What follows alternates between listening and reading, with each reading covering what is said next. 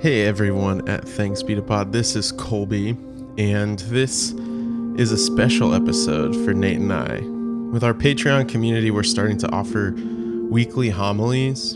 And if you don't know what a homily is, it's basically a sermon. So every week on our Patreon page, we're going to be producing short five to 10 minute homilies.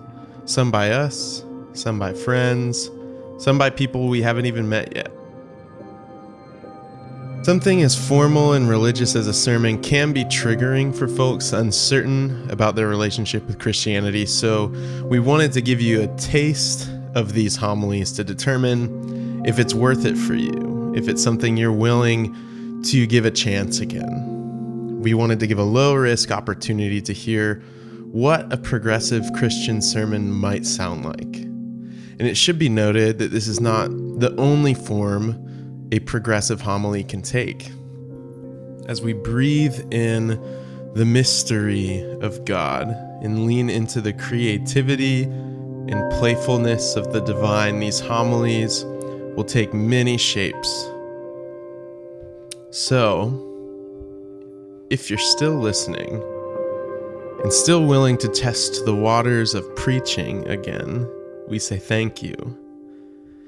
If you had the courage and trust to hit play on this episode, even though you knew what a homily was, thank you for trusting Nate and I, for the willingness to step into fragile conversation, for at least skeptically coming back to a facet of spirituality that is often misused and mistreated. So, as we move into our homily for today, I'd love for us to just take a moment. Lately, I've been feeling odd about prayer, uh, just confused about what I think of it particularly, and this is coming from three years of theological education and a lot of time spent trying to figure this out, and I'm still not sure. So, at this point in my life, at this moment, prayer to me is just a conscious deep breathing where I recognize the life that moves through me before attempting to enter a holy space, a sacred mindset.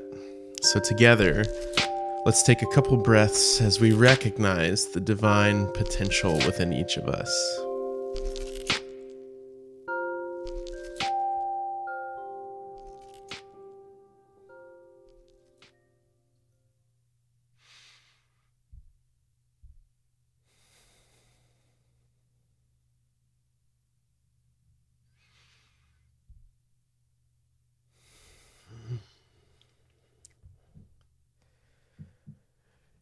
So I've gotten into a habit of taking my puppy Milo, he's 10 months old right now.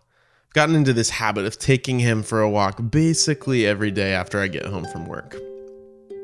If you have me on Instagram, you know Milo. He he's the bomb.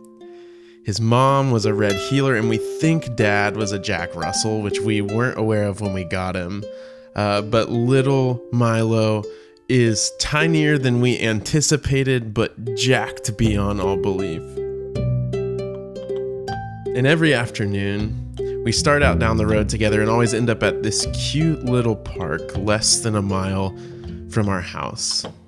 So on these days, I get home, I let him into the backyard, and I suit up into some athletic gear. And once he comes inside, he usually does about three circles around me, sits down, I put his leash on him, and we're off. But I noticed something recently. As we leave the house, Milo is frantic and very suspicious of every single little thing that we pass. You've seen this before if you're a dog person, if you've ever had a dog or just watched them. Anytime you're on a new path, a new route, your dog needs to sniff everything it passes. And so I call him, I tug him, I encourage him when he stays on track, but somehow he remains nervous. As we approach the park, we pass this patch of trees and it gets a bit wooded and then it opens up to this clearing and you can see the whole park in sight. There's a playground with swings and a slide and a pavilion for kids' birthday parties. And there's this track that runs along the outside perimeter of the park. And so, as we leave the wooded area and the clearing opens up, Milo's ears every time without fail perk back. He gets the sweetest little trot in his step, and he gets up ahead of me and makes the turn off the sidewalk into the park without me guiding him. That is the story of the Bible to me. That's what it's all about. We're lost, we're confused, suspicious, curious, alone worried and terrified, sniffing everything we pass to make sure that we're okay with it.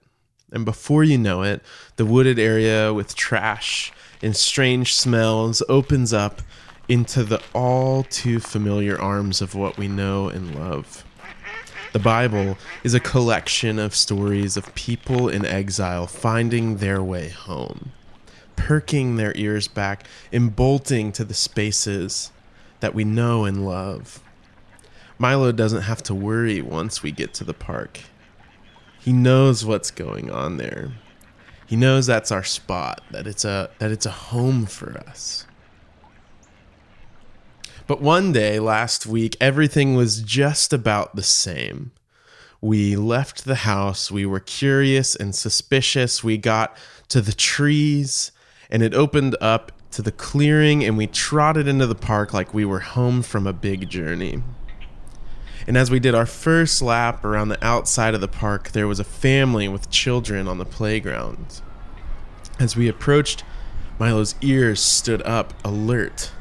And y'all know this cannot be good. Next thing we know, the stockiest dog I have ever seen is bolting at Milo. I mean, like dog on steroids, strong, bounding towards us, barking aggressively at us. So I, for better or for worse, drop the leash, knowing Milo's gonna need to use his legs to handle this guy. There's no way Milo, being a little bit small, could stand up to this stocky, huge dog. And so I know he's gonna have to start running. And Milo's a fast runner. And he starts off weaving and running. And I start to hear him letting out whimpers.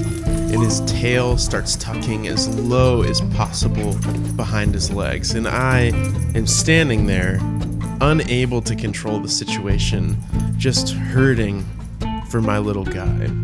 Calling for him, thinking if I can just get him up in my arms, I could step in and handle the situation.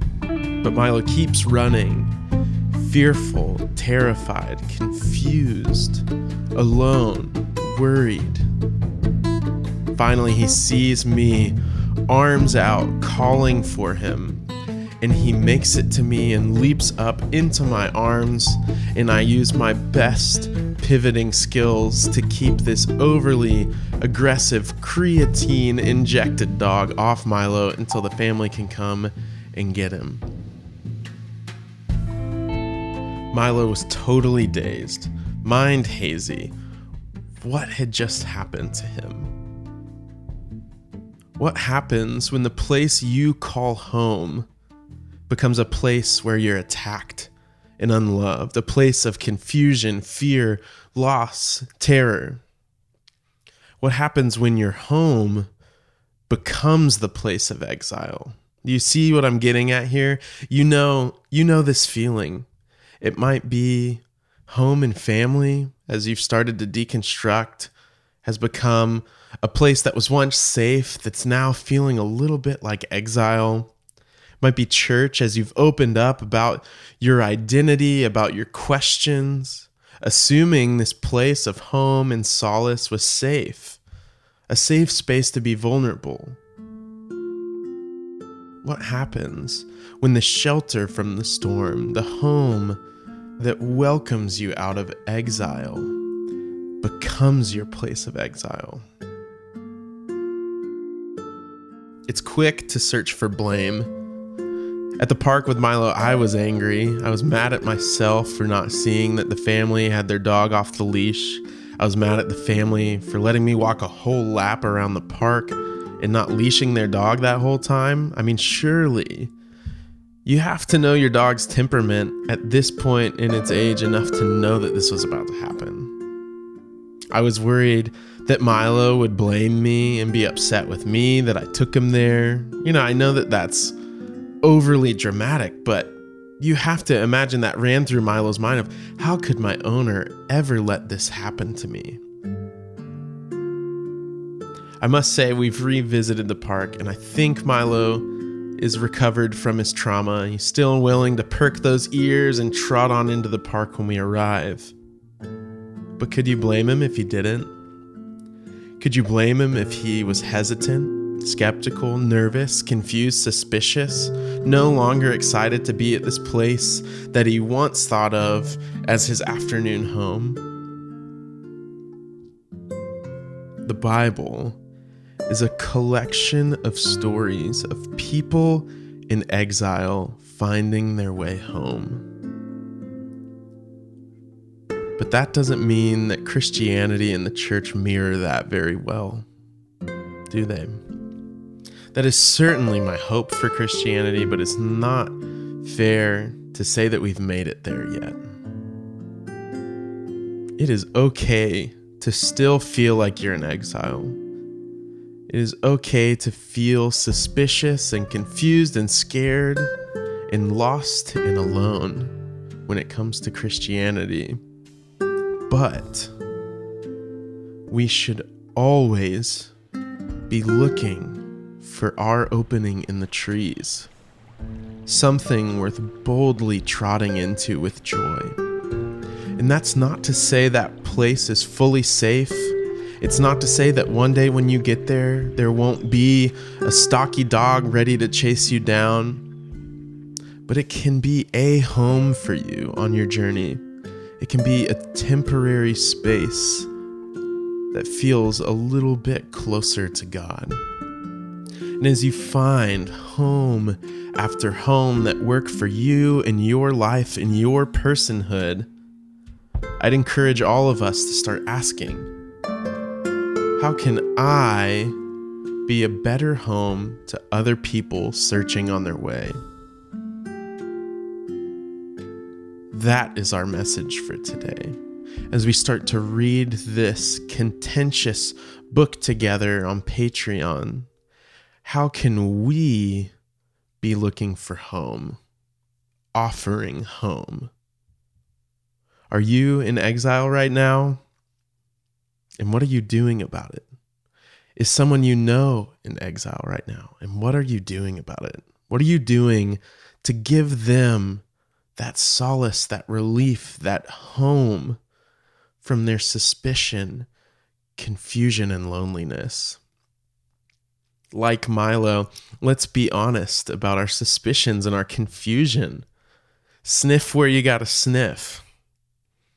But let's not let that stop us from the opportunities for joy when we find something that works. Exile and home, death and resurrection. These stories can lead us and guide us, and we hope they continue to. They have at one point in our lives, for the most part. So let's continue to seek home together.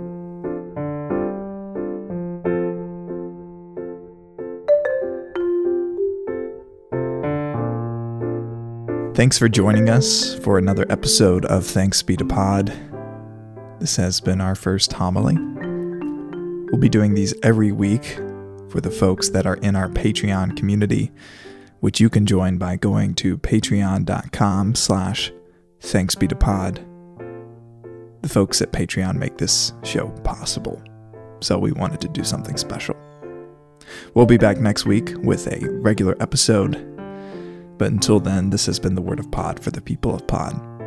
Thanks be to Pod.